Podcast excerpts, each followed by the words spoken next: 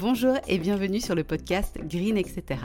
Je suis Géraldine, fondatrice de Green Beauty Square et à travers ce podcast, je souhaite vous accompagner vers un style de vie plus green, facilement et sans prise de tête.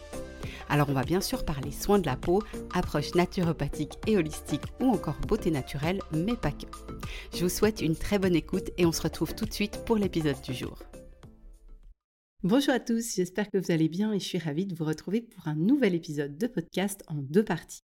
Je parle très souvent de l'importance des habitudes et du mode de vie qui forment la base d'une bonne santé et d'une belle peau. Alors dans ce volet, je voulais donc vous partager 5 optimisations de l'hygiène de vie qui sont relativement faciles à mettre en place et qui donneront dans le temps d'excellents résultats. Je vous partage donc aujourd'hui les deux premiers points et le reste ce sera pour dans deux semaines. Allez, c'est parti. En premier, j'ai envie de vous inviter à pratiquer régulièrement ce que j'appelle l'égoïsme bienveillant. C'est une manière de penser qui reconnaît que prendre soin de soi est bénéfique pour soi, mais aussi pour les autres. Quand on cherche à optimiser son propre bien-être, on prend notre responsabilité personnelle par rapport à notre bonheur et notre épanouissement. Cette approche, elle encourage un équilibre harmonieux entre les besoins personnels et les contributions positives aux personnes qui nous entourent. Elle ne laisse pas les besoins des autres de côté, mais elle souligne que pour être présent de manière impactante et positive pour les personnes qui nous entourent, c'est essentiel de prendre soin de son propre bien-être. Deux points me viennent aussi en tête spontanément.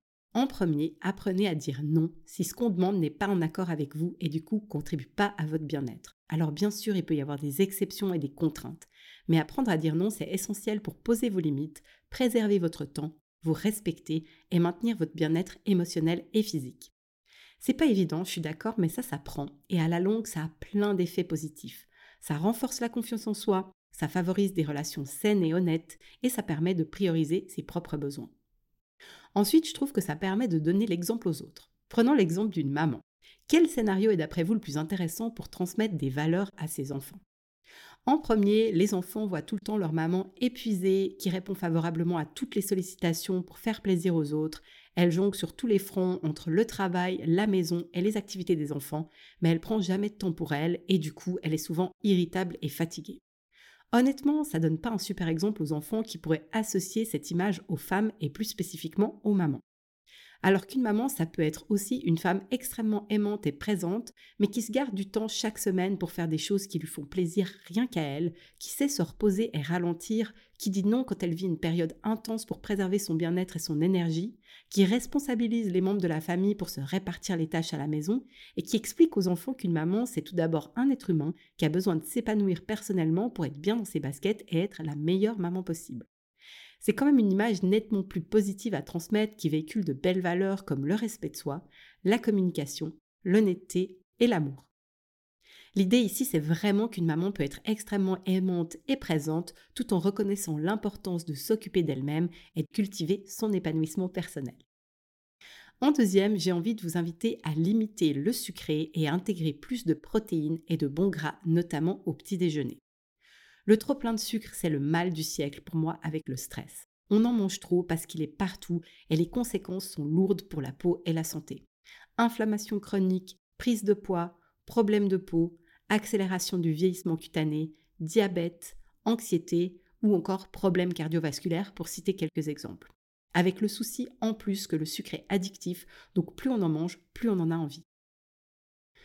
Le petit déjeuner, c'est le repas le plus important de la journée et c'est justement lui qui va donner le ton de la journée. Donc c'est super important d'apporter au corps des nutriments qui vont nous permettre d'affronter tous les défis du quotidien.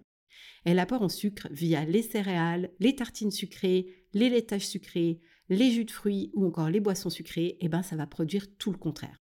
Quand on consomme du sucre, il passe dans le sang et fait grimper le taux de glycémie. Pour réguler ce taux, le pancréas va s'activer et produire une hormone qui s'appelle l'insuline. Quand vous consommez un petit déjeuner majoritairement sucré alors que vous êtes à jeun, votre corps va accumuler un trop plein de sucre et votre pancréas va s'activer pour le faire baisser. Résultat, on voit apparaître le fameux coup de barre de 10 heures accompagné de fringales. Le corps vous envoie un signal qu'il a besoin de sucre et ça devient très difficile de résister. Et là, c'est vraiment un cercle vicieux qui s'installe. Pour booster votre niveau d'énergie, stimuler votre métabolisme, réguler vos hormones et augmenter votre concentration et votre productivité, rien de tel que le petit déjeuner essentiellement salé et protéiné. Par contre, comme pour tout, il faut y aller petit à petit si ça ne vous séduit pas sur le papier. Ça sert à rien d'essayer de tout changer d'un coup au risque de pas tenir sur le long terme. Vous pouvez par exemple introduire dans un premier temps un œuf à la coque qui est super rapide à faire et qui est un aliment nutritionnellement parlant quasiment parfait.